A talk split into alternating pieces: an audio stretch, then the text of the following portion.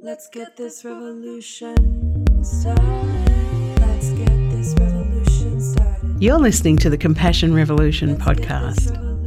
Each week, we'll be looking at love, compassion, courage, and tenderness, and all the hard work of showing up to shape a compassion revolution. I'm Mary Freer, and I've got 20 years working in healthcare behind me, and there's so much more for us to learn. Let's dive in.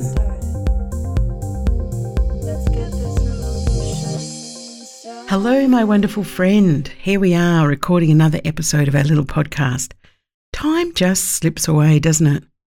What's your week been like? Mine has been so full of wonderful little moments, but at the same time, things have happened that have really felt painful. Last week, I was headed to Melbourne. I was catching the first flight out, which meant when I left my house, it was only 5:30 in the morning, and because it's winter here, it was still dark. And I knew I had a big day of work ahead of me, and I wouldn't come home until late at night. But like any day, we have no idea what is really in store for us. I work from home, and my office is located right at the front of my house. And as I passed my office door, a thought came to me. Grab that book about unabashed gratitude. You'll need it today. Well, the book is Ross Gay's book of poetry called The Catalogue of Unabashed Gratitude, and I bought it a year or two ago and I haven't read it since. So it was a really strange thing to be thinking about it. And now I'm going to confess to you, I couldn't be bothered going in to pick it up, so I left it there. Anyway, I headed to the car and I drove to the airport. And while I was waiting for the plane, I received an email that felt like a gut punch. Boom. You know the emails I'm talking about. You're really taken by surprise. You've had emails like that. Maybe you feel let down or hurt, or maybe the email makes you feel unseen or maybe taken for granted. Maybe you feel harassed or derailed or impositioned. It doesn't really matter what the email contains because the next thing that happens is your limbic system kicks in and you feel it. The gut punch. Oof, really? I didn't see that coming. I know I'm not the only person who has these gut punch moments. Later in the day, as I started to get a bit tired and the impact of the email had kind of nestled into me, a bit like a stone in your shoe, I thought, I wish I'd grabbed that book. I could slip into it for five minutes and find some joy. So, Here's the thing the next morning, I started my car to head to a meeting, and a podcast came on. It was whatever was in the queue on my phone, you know, it was being picked up by Bluetooth. I didn't recognize the voice, and I wasn't even sure what the podcast was. But as I listened, I heard the man being interviewed, and this is what he said. He said, Well, that's the thing. It's like joy. Sometimes I think there's a conception of joy as meaning something like something easy, and to me, joy has nothing to do with ease. Oh my, this man is reading from my playbook. I love it. And then I kept listening, and he said, It's just the simple fact of the ephemerality of, well, you know, there's something that will happen between us. There's some kind of tenderness that might be possible. Well, it's not always going to happen, because I might just get scared and do something else. But there's the potential, I think, for some kind of tenderness. And then he said, Joy is the moments, or for me, the moments when my alienation from people, but not just people, from the whole thing, it goes away and it shrinks.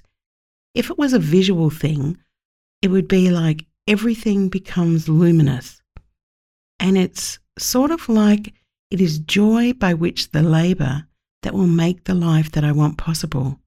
It's not puzzling to me that joy is possible in the midst of difficulty. And that's when I realized who I was listening to. You got it. It was the author of the book I didn't pick up. It was Ross Gay talking about his new book called something or other Delights. Without even thinking, my hand left the steering wheel and it touched my heart. It was kind of just like, ah, my heart, and I felt tears welling up in my eyes. How did that happen? Really, how did my phone tell my car that in all of the world, the thing I needed to listen to was Ross Gay? Because it had already told me to read Ross Gay the day before and I'd ignored it. I just felt so happy. I felt really safeguarded, as if the whole world was a safety net. When I was tumbling, it caught me. It was like, I've got you, Mary. Here's the thing you need. Do you have moments like that? My friend John Stepper, who's the author of Working Out Loud, he says of the 11 million data points our brain can take in at any moment, we're conscious of only 40. But which 40, he asks? Deciding what we pay attention to can shape our entire worldview. It can decide which doors are open to us and which doors we never see. Oh, thank you, John. But you know what? More than that, it made me think about the thing I'm going to do more of. And that is, I'm going to write a page every day about the things that are really beautiful because there are so many of them. I'll give you an example. Just yesterday, I saw this older man and he was walking alongside his partner. And as they walked, he moved his hand just a tiny little movement and she found it and they cupped their hands together and she didn't have to look, and he didn't have to say anything. They didn't skip a beat. It was so warm, and they kept walking. Do you see things like that and feel as kind of joyful as I do? I'll give you another example. When I was at the airport the other day, I overheard this middle aged woman speaking to a man. Well, he could have been her brother or her husband because there was that kind of sense of familiarity between them, a kind of shorthand. Anyway, she told him the story of her son, who works as the IT help desk in his organization. And people do these really dumb things and they make his job boring and futile.